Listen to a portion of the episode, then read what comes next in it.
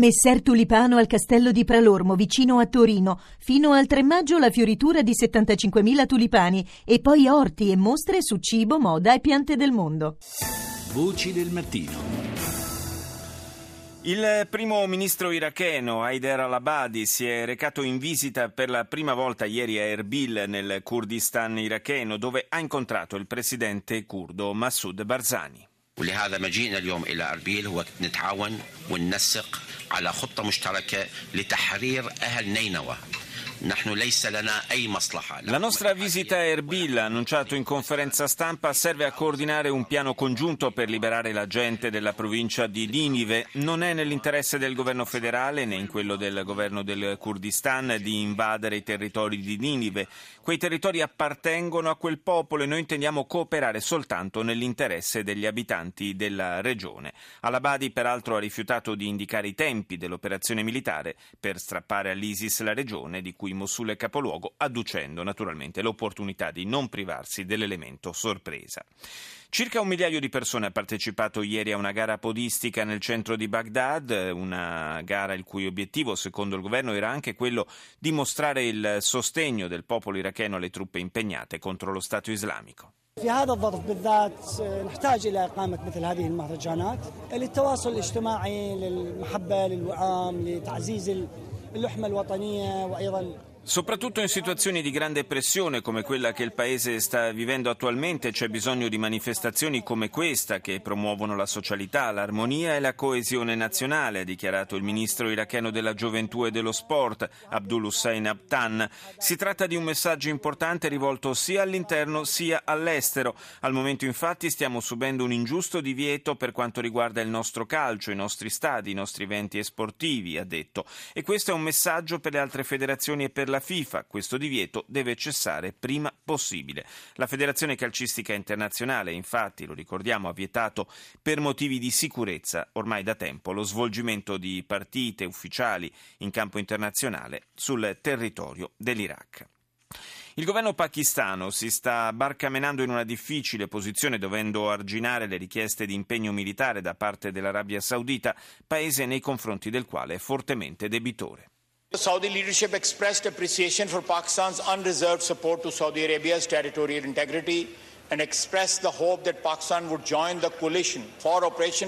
la leadership saudita ha espresso apprezzamento per il sostegno senza riserve del Pakistan nei confronti dell'integrità territoriale dell'Arabia Saudita, ha dichiarato in Parlamento il ministro della difesa Khawaja Asif, e ha espresso la speranza che il Pakistan possa unirsi alla coalizione che conduce in Yemen l'operazione Tempesta decisiva, contribuendo con aerei, unità navali e truppe di terra.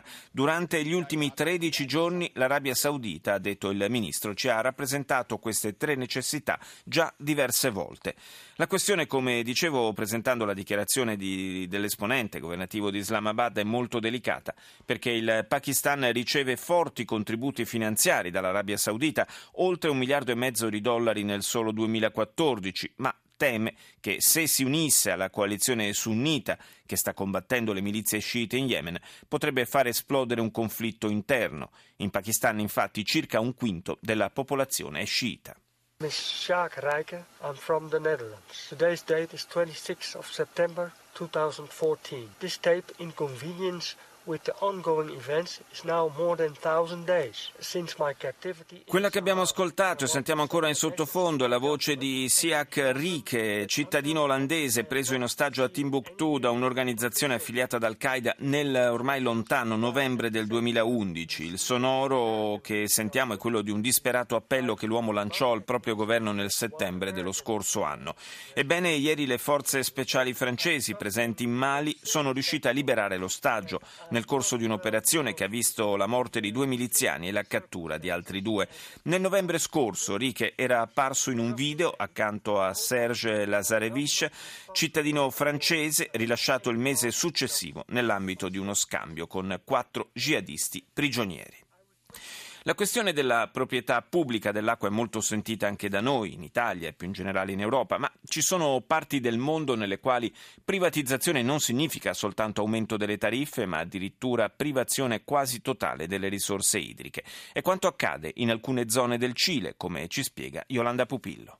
In occasione della giornata mondiale dell'acqua, migliaia di cileni hanno manifestato per chiedere il diritto all'acqua come bene pubblico. Nonostante la peggiore crisi idrica degli ultimi 50 anni, lo sfruttamento dell'acqua in Cile rimane in mano alle imprese private, minerarie, forestali e agricole. Rodrigo Mundaca è segretario generale del Movimento Difesa per il diritto all'acqua e protezione dell'ambiente. La prospettiva è quella di finire con la privatizzazione delle risorse idriche, di consolidare l'acqua come un bene pubblico e come un diritto umano. Durante la dittatura di Pinochet è stato istituito il codice dell'acqua che assegna i diritti dello sfruttamento dell'acqua ai privati, un diritto che può anche passare di padre in figlio. Christian Frene, direttore dell'iniziativa Agua che has de beber. Nella Costituzione si stabilisce che in Cile si possano assegnare diritti di sfruttamento dell'acqua a privati in modo gratuito e perpetuo e questo diritto si può vendere, affittare, ipotecare o se quella persona muore può essere trasmesso in eredità ai suoi discendenti. Questa situazione ha portato a molti conflitti per l'acqua in tutto il Cile. Quello di Petorca nel nord del paese comincia negli anni 90, ancora Christian Frene. Arrivò una serie di questi imprenditori agricoli che si sono accaparrati i diritti dell'acqua. Hanno cominciato a coltivare avocado e per poterli irrigare hanno preso l'acqua dei fiumi e l'hanno incanalata. Così la popolazione è rimasta senza acqua. Oggi la gente della provincia di Petorca non ha acqua per le sue necessità di base.